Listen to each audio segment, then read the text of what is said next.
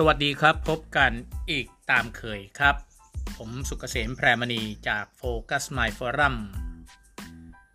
เราให้สิ่งที่ดีที่สุดครับ วันนี้นำเรื่องเกี่ยวกับพระพุทธศาสนามาบอกท่านครับ พระพุทธศาสนาเป็นคำสอนให้ถึงความเป็นพุทธพุทธหมายถึงให้ท่านรู้ รู้ว่าอะไรรู้ในอริยสัจสี่นะครับ ให้ท่านตื่นตื่นจากอะไรครับ ตื่นจากความที่จะไม่ลงไปนอนในคันอีกคือความเกิดอีกนั่นเอง ให้ท่านเบิกบานเบิกบานอย่างไรครับ เบิกบานคือให้ท่านนั้นพ้นจากความเวียนว่ายตายเกิด คือสามารถดับตัณหาก็ตามนะครับ ถ้าท่านไม่เข้าใจคำสอนพระพุทธศาสนา แล้วก็เชื่อมั่นตัวเอง หรือเชื่อมั่นผู้อื่นว่าตัณหานั้นไม่มีทางดับได้ ก็จะไม่ตรงกับหลักคำสอนพุทธศาสนาคำสอนพุทธศาสนาจึงเป็นศาสนาที่สอนให้คนนั้นเรียกว่า ยากมากสำหรับคนที่จะดับตัณหา เพราะธรรมดาเรามีตัณหาแล้วจะดับได้ยังไง หลายคนก็จะมุ่งเสวยความสุข อยากจะเสพความสุขทางตา ทางหู ทางจมูก ทางลิ้น ทางกาย ทางใจ และเมื่อร่างกายชราลง แก่ลงไป และก็ถึงมรณะคือความตาย จิตวิญญาณนั้นที่สั่งสมบุญบาปไว้ก็จะเป็นไปตามอำนาจของจิตที่เกิด สั่งสมไว้นั่นเอง นี่คือคำสอนที่ให้ทุกคนได้รู้ให้ตื่นให้เบิกบาน แต่ก็แน่ละเป็นสิ่งที่ยากเหลือเกินที่คำสอนเหล่านี้จะไปถึงหูท่าน หรือถึงถึงหูท่านแล้ว ก็ไม่ถึงความเข้าใจในอริยสัจสี่คือทุกเหตุแห่งทุกความดับทุกทางปฏิบัติถึงความดับทุกมันก็ยากแน่ ๆ เพราะฉะนั้นเราจะสังเกตเห็นว่าในปัจจุบันนี้ รถราหลาย รุ่นหลายยี่ห้อ สิ่งอาหารการกินที่เกิดมากมายทำให้เราเนี่ยติดในรถในรูปในรถในเสียงในกลิ่นในสัมผัสในโผฏฐะก็ยังมีในเรื่องของอินเทอร์เน็ตอีกทำให้เราได้เล่นเกม ได้ดูหนังโป๊ได้ดูหนังสิ่งที่มันทำให้เราเนี่ยเรียกว่าจุดไฟติดตลอดเวลา ทนที่จะดับราคะได้ ดับความโลภความโกรธความหลงกันได้ ซึ่งตรงนี้แหละที่คนคำสอนที่พุทธศาสนาคือสอนให้ละความโลภความโกรธความหลงและให้ไปสู่ความเป็นพระอรหันต์กัน คือความเป็นผู้ไกลจากกิเลสและกิเลสเนี่ยมันก็จะงอกมาจากตัณหา ดังนั้นก็ไม่ใช่เรื่องแปลกที่บุคคลเหินห่างธรรมะของพระพุทธองค์ และอีกอย่างหนึ่งบางครั้งบางทีเราไปดูพระ คือคนที่มาบวชเป็นพระเนี่ย ไม่ได้หมายความว่าองค์นั้นจะบริสุทธิ์ เราจะพึงรู้ได้อย่างไรเขาบริสุทธิ์ก็ดูจากการ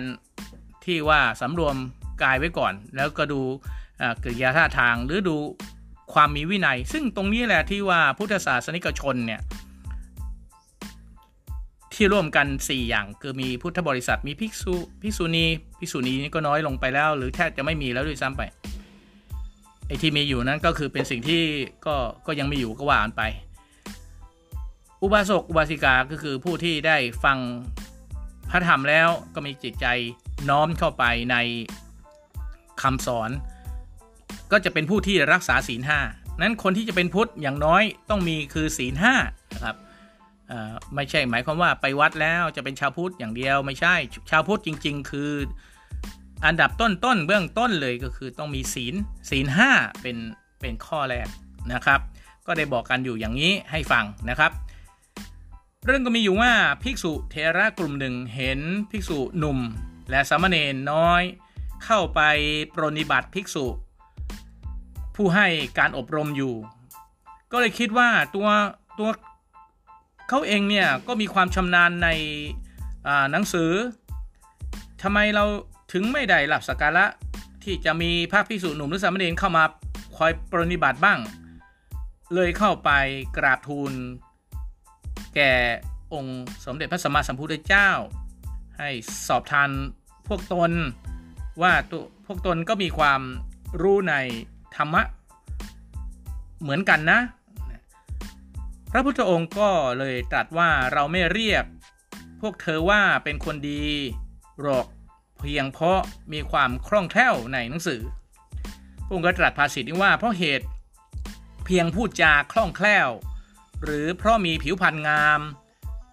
แต่ว่ายังมีความอิจฉาริษยา มีความตรณีมีความโอ้อวด ถ้าเป็นอย่างนี้บุคคลนั้นก็หาชื่อว่าเป็นคนดีไม่ นี่ก็คือเรื่องที่วันนี้กระผมนำมาเล่าให้ฟังนะครับ ก็ก่อนจะจบไปก็ขอให้ท่านทุกคนเป็นผู้ที่ลบความคิดอิจฉาริษยาในใจ ลบความตรณีในใจ ลบความโอ้อวด ถือว่าตัวเองมีความรู้ดีนะอะไรอย่างนี้ในใจ เพราะมันเป็นอกุศลจิตที่ท่านเองไม่ทราบว่ามันจะส่งผลให้ท่านนั้นไป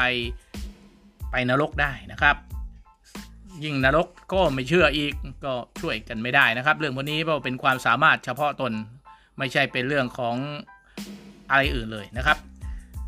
ความสามารถนี้ก็คืออยู่ที่ว่าเราฟังทำแล้วเราเก็ตเราเข้าใจในอริยสัจสี่หรือเปล่านะครับผมผมสุกเกษมแพรมณีก็ขอให้ทุกคนมีดวงตาเห็นธรรมนะครับ ผมเองก็สอนเรื่องเกี่ยวกับคุณธรรมสากลเกี่ยวกับเรื่องของ 5 กุญแจมหัศจรรย์ ให้แก่ทุกคนนะครับห้ากุญแจมหัศจรรย์เนี่ยมันมหัศจรรย์ยังไง หมายความว่าความมหัศจรรย์ก็คือ การที่เราได้รู้จักว่าอะไรคือความสุขที่ปลอดภัยนั่นเองครับ ก็มีโอกาสได้ก็มาร่ำเรียนกันนะครับ ขอให้ทุกคน มีความสุขทุกคนครับ สวัสดีครับ